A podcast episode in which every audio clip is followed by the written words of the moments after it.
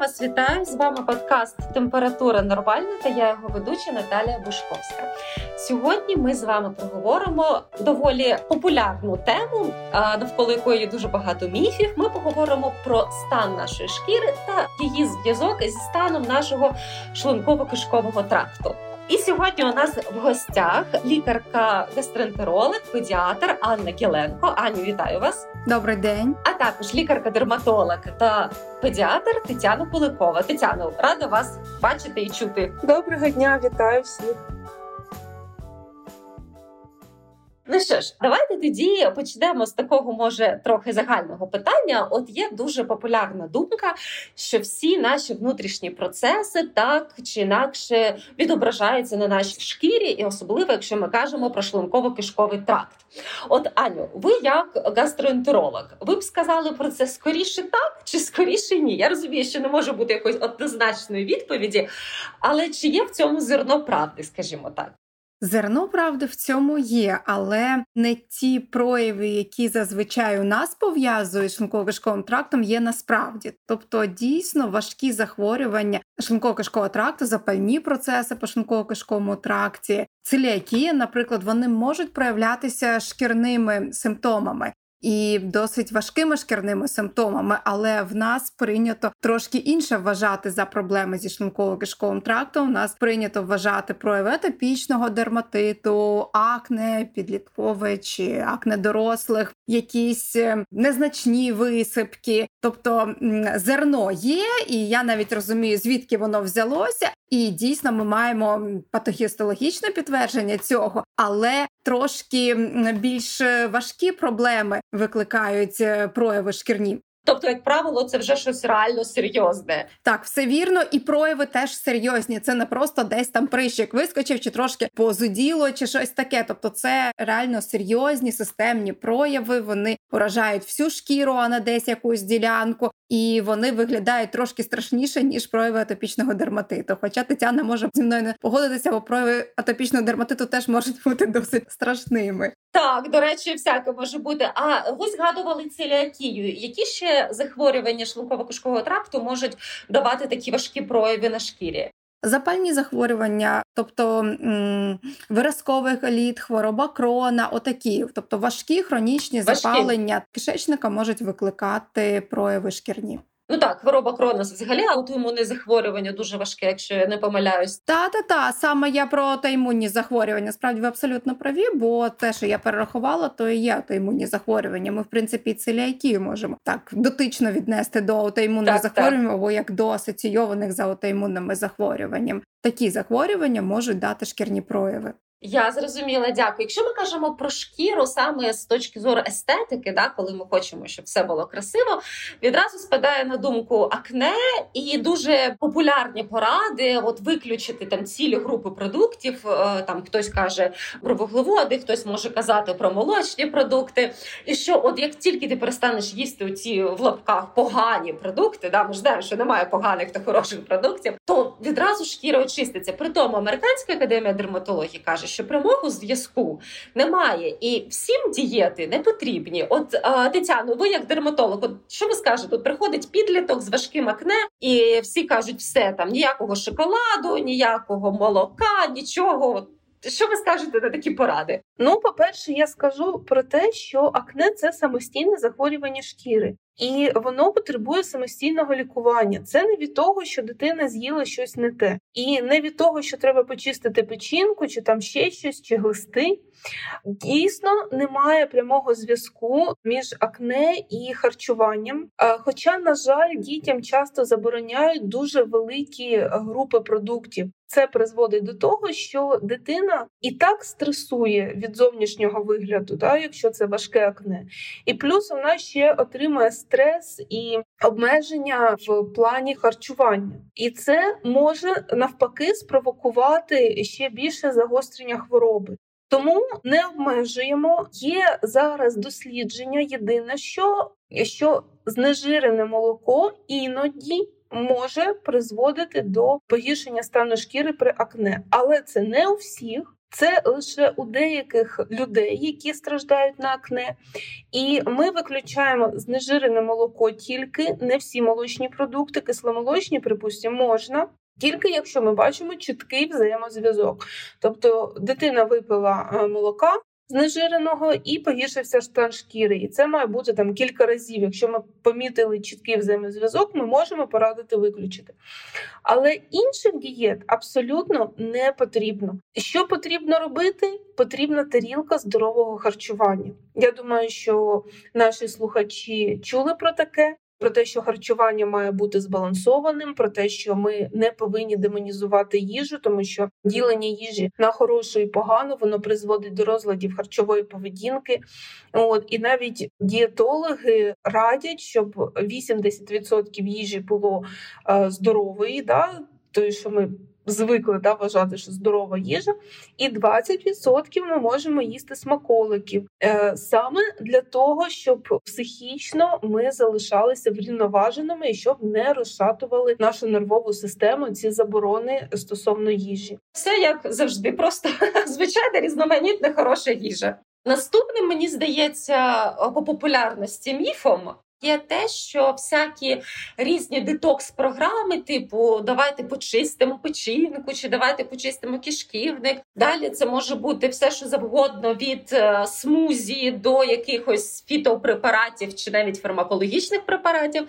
І от люди стверджують, що це точно покращить стан шкіри. От Аню, тоді питання до вас. Як ви взагалі ставитесь до таких детоксів, і е, чи дійсно це може покращити стан шкіри? Як каже Тетяна, психологічний комфорт він, звісно, покращує стан шкіри. А тому, якщо це не пов'язано з експериментами над собою, з недоведеними якимось засобом, тобто випити смузі, якщо це входить в тарілочку здорового харчування, а в збалансоване харчування, ну чого так. ні, в будь-якому випадку, якщо людина в це вірить і вона має від того гарний настрій, гарне самопочуття, та і клітковина це дуже непогано, то можна зробити.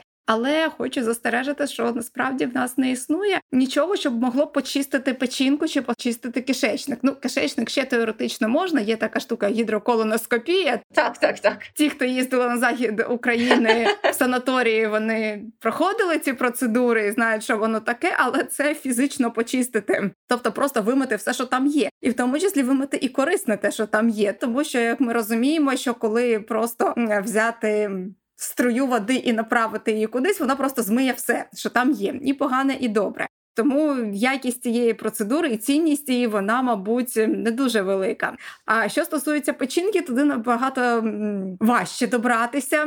Ось тому чистити печінку для мене це словосполучення. Воно я не можу сказати, що воно мене тригерить, але воно дуже дивує, тому що ми не можемо взяти ну що таке чистити, взяти йоршик та щось таке, губку і почистити. З печінкою так не вийде, і всередину ми жовчні протоки теж не можемо дістатися. А тому так, я розумію, що люди говорять про жовчогінні препарати, що типу вигнати більше жовчі, то воно, мабуть, почиститься. Але ж ми розуміємо, що є м, анатомія, є фізіологія, і жовч вона виробляється в гепатоцитах, і далі вона акумулюється в жовчному міхорі. Далі вона виходить тоді, коли треба, тобто тоді, коли ми їмо, щоб емульгувати жири. Тобто спеціально е, зробити більшу кількість жовчі, ну щоб що, щоб що так, так. воно, звісно, що да не потягне, плюс в печінці нічого і не живе. Виробляється собі жовч і виробляється більш там нічого немає. Тому що саме ми хочемо почистити, мені важко сказати.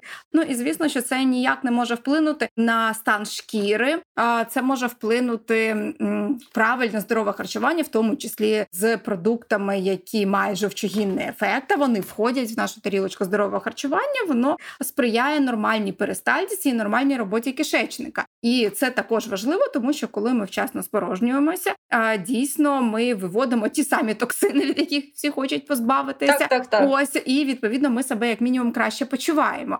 Я не можу сказати, що це прямо там напряму пов'язано зі станом шкіри, але дійсно доведено, що ті самі закрепи вони можуть погіршувати перебіг атопічного дерматиту, і якихось дійсно інших там незначних дерматозів, проявів на шкірі, да, саме через токсини. Тому ходити в туалет регулярно це дуже важливо, і для цього дійсно треба вживати якісь жовчогідні продукти, але не препарати. А продукти це абсолютно спокійно регулюється продуктами, в тому числі смачними продуктами, наприклад, авокадо там чи олії додати, чи щось таке. Так, і так, відповідно ми просто маємо собі регулярний стул, і маємо нормальний стан по кишечнику, маємо Окей, нехай це буде детокс, якщо комусь подобається модне слово. Я не проти абсолютно, але це фізіологічні процеси, і ми маємо їх дотримуватися, бо воно так ем, задумано природою, щоб ми регулярно спорожнювалися. Ось а що стосується фармакології, на жаль, в нас дуже вузький спектр препаратів, які можуть подіяти на печінку. Наприклад, я не кажу про травки, жовчогінні і так далі. Та травки працюють, бо фітотерапія, ми розуміємо, що воно може спрацювати препарати, і в травок є жовчогінний ефект, так само як він є у деяких продуктів, бо по факту це все рослини. Але чи треба давати більше? Скоріш за все, ні, тому що воно просто простимулює зайве виділення жовчі. Це може призвести і до жовчевої коліки, і до посилення перистальтики, і відповідно ні до чого хорошого. А це приблизно як знаєте, як чому переносимо якусь вірусну кишкову інфекцію, коли була діарея, після того ми відчуваємо легкість. То звісно, бо ми все спорожнилися та і стало трошки легше. Ось, але це відчуття воно трошки хибне, тому що. Результаті ми, по-перше, маємо заповнити те місце, яке спорожнилося. А по-друге, ми ж втрачаємо не тільки токсини, умовно, ми втрачаємо і воду, і різні корисні бактерії, які нам потрібні в кишечнику. Тому е, воно просто все має бути збалансовано. Це те, що стосується травок. Ну і да, в фармакології повторюся, в нас просто немає препаратів, які були абсолютно безпечними і при тому дієвими. Тому краще підтримуватися просто правил нормального збалансованого харчування, тарілочки здорового харчування і мати гарний настрій, мати гарний кишечник працюючий, мати гарну шкіру, аніж щось десь стимулювати. Бо препарати вони ж. Ем, такі вони не працюють так, як нам хочеться. У них немає зазвичай однієї точки прикладання. В них зазвичай їх декілька. Так, так. Ось і відповідно роблячи краще десь е, умовно, краще десь в одному місці. Ми можемо зробити гірше в іншому місці, і ми завжди маємо оцінювати наслідки того, що ми робимо. І е, для чого це робити? Зазвичай збалансоване харчування нам допомагає краще, ніж якісь фармакологічні препарати, які мають свої побічні явища. Я думаю, це ні для кого не секрет. І побічні явища вони описані. Ну, мабуть, тільки в гомеопатії не описані. Там написано, що не зафіксовано нічого. Ну це якби логічно, що нічого не зафіксовано поганого від передозування, але знов таки е, я думаю, що просто великі дослідження не проводилися. Звичайно, насправді для мене перший маркер того, що переді мною якийсь да, фуфломіцин. Це коли кажуть, що цей препарат лікує все, але побічних ефектів немає взагалі. Так от такого не буває, такого просто не може бути. І це якщо вам обіцяють а, вилікувати все і при цьому не почути ніяких побічних ефектів від цього лікування, скоріш за все Так, можливо. Ну, так, можливо. Звичайно, що є люди, які не відчувають угу. побічних угу. ефектів. Але якщо про них навіть не йдеться в інструкції, ну тобто, взагалі кажуть, що це свята вода, яка зараз все вилікує, то напевно це все ж таки не більше ніж маркетинговий хід. А якщо казати про ці детокси, якби це просто було смузі, ну як частина нормального харчування, але ж ці детокс-програми, вони як правило.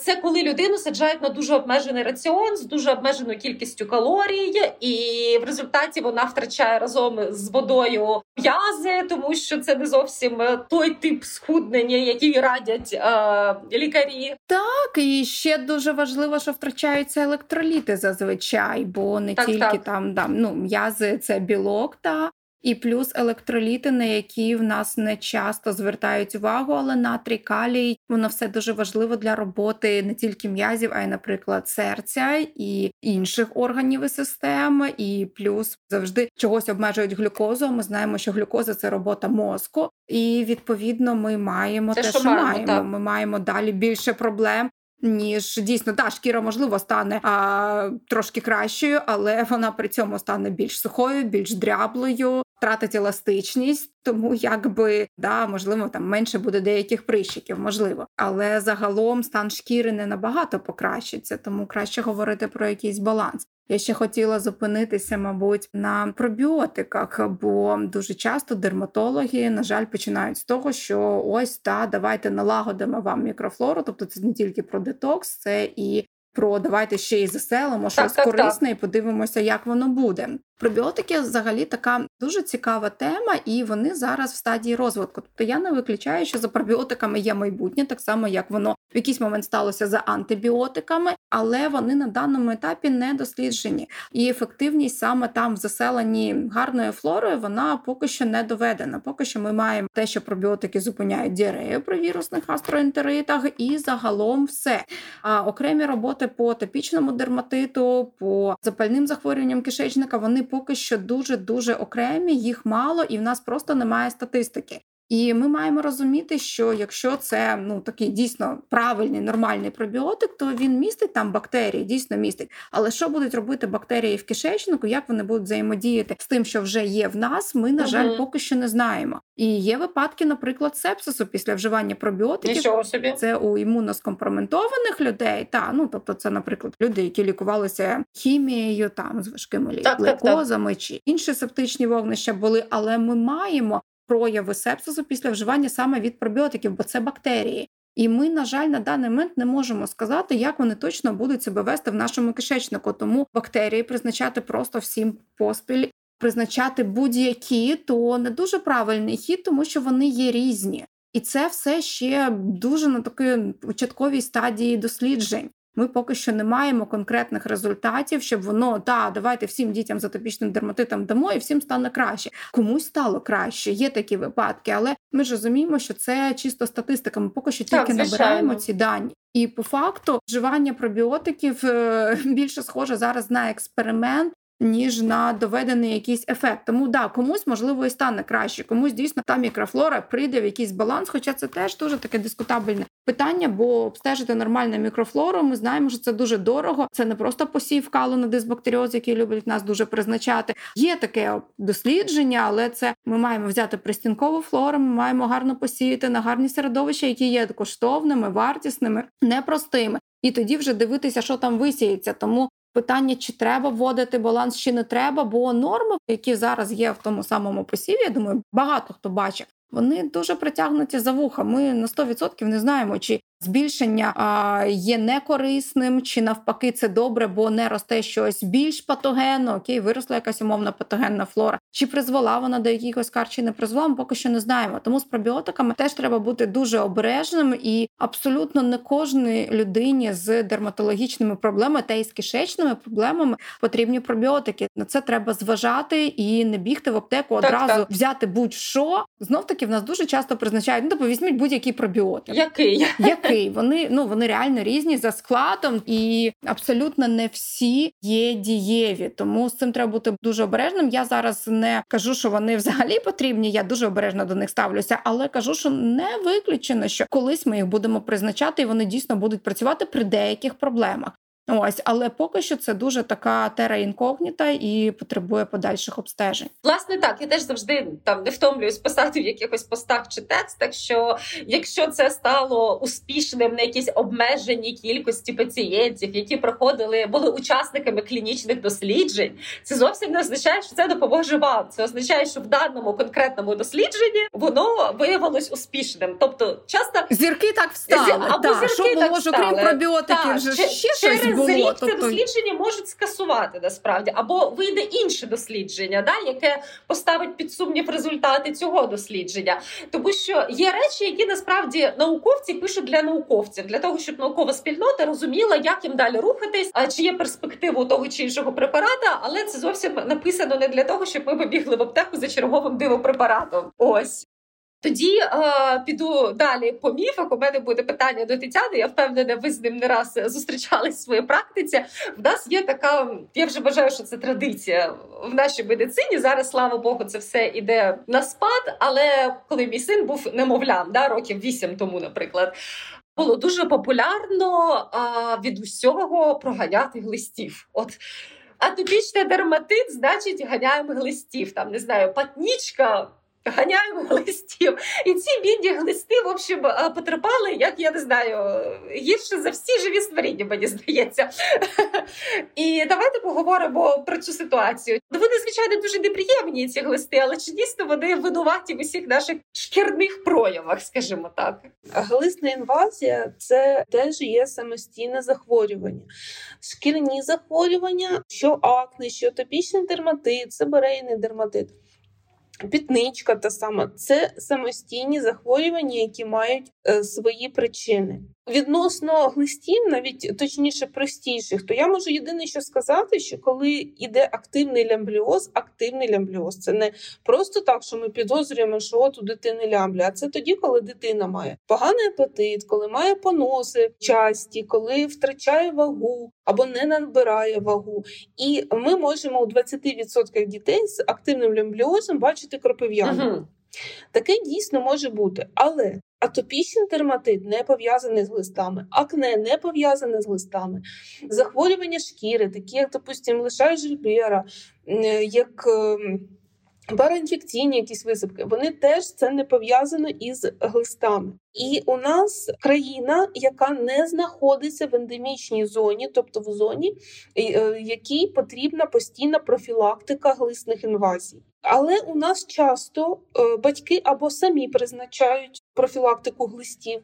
Там ми двічі на рік або один раз на рік восени. Угу. Ми, значить, кажуть, е, проганяємо глисти. Або їм призначають лікарі. Причому я думаю, що от і Анна Гіленко підтвердить, буває, приходять діти, які мають дуже такі великі призначення, mm схеми.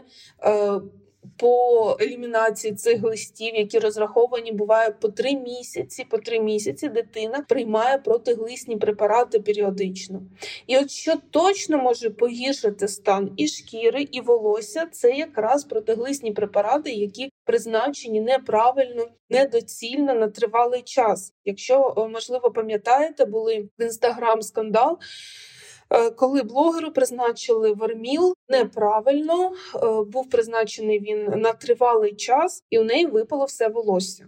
Я дуже нараджу е, робити профілактику, так звану, якщо ми вже підозрюємо глисну інвазію. А глисна інвазія, як будь-яка хвороба, вона має свої клінічні ознаки, тобто у дитини є якісь скарги. Так, Ми так. тоді робимо аналіз скалу на яйцеглист або зішкріб на ентеробіоз. Ні в якому разі не кров по імуноглобулінах крові ніякі глисні інвазії не визначаються. І відповідно ми призначаємо лікування, що для кожної глисної інвазії лікування своє. Немає такої, знаєте, одної таблетки, якої прийняв, і все, і всі глисти пройшли, шкіра покращилась, і все чудово. Ні, ми повинні визначити, що за хвороба, який збудник її викликає, і відповідно призначити лікування і контроль за лікуванням. До речі, я не вперше чую, що важка алопеція, тобто серйозне випадіння волосся, яке призводить там до облесіння, це дуже частий побічний ефект протиглисних препаратів. І це ж е, моя знайома, і вона теж лікарка-педіатр, казала, що приходять діти, яким як у нас модно ганяють глистів профілактично, особливо якщо в домі є домашні тварини, собаки. В результаті потім дуже важко лікують такі побічні ефекти. Це не зовсім е, стосовно шкіри, але хотілося б це озвучити, тому що це дійсно дуже небезпечна практика, а головне абсолютно безмістовна. Тому добре, що ми це зачепили.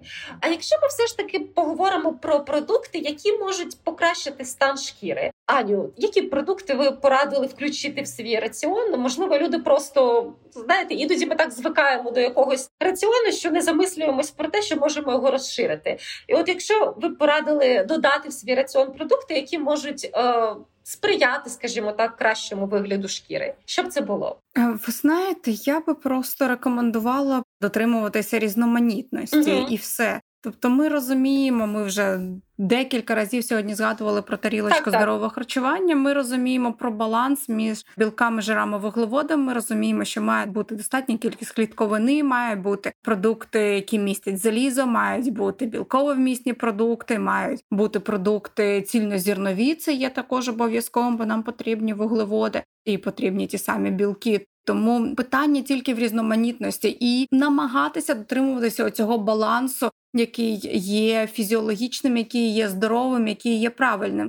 Та є люди, які не вживають велику кількість різноманітних продуктів, але якщо їм воно не набридає і вони можуть з тої кількості невеликої зробити оцю тарілочку, окей, чого ні. Для дітей ми кажемо, що дуже важливим є різноманітність, бо досить часто воно приїдається. Ну тобто, навіть так, дорослий знає, якщо їсти саме смачне там, але протягом місяця кожен день там той самий бургер, то через місяць його вже і не хочеться. Так, так, ну воно просто приїдається. І тому Питання саме в різноманітності. Не треба вигадувати там якусь дуже велику екзотику. Хоча, якщо хочеться, теж можна. Це питання, з якими дуже часто стикаюся. Там а ось в нас воно не росте, то ми їсти цього не будемо і давати дитині не будемо. Можна. Якщо хочеться, насправді можна їсти все.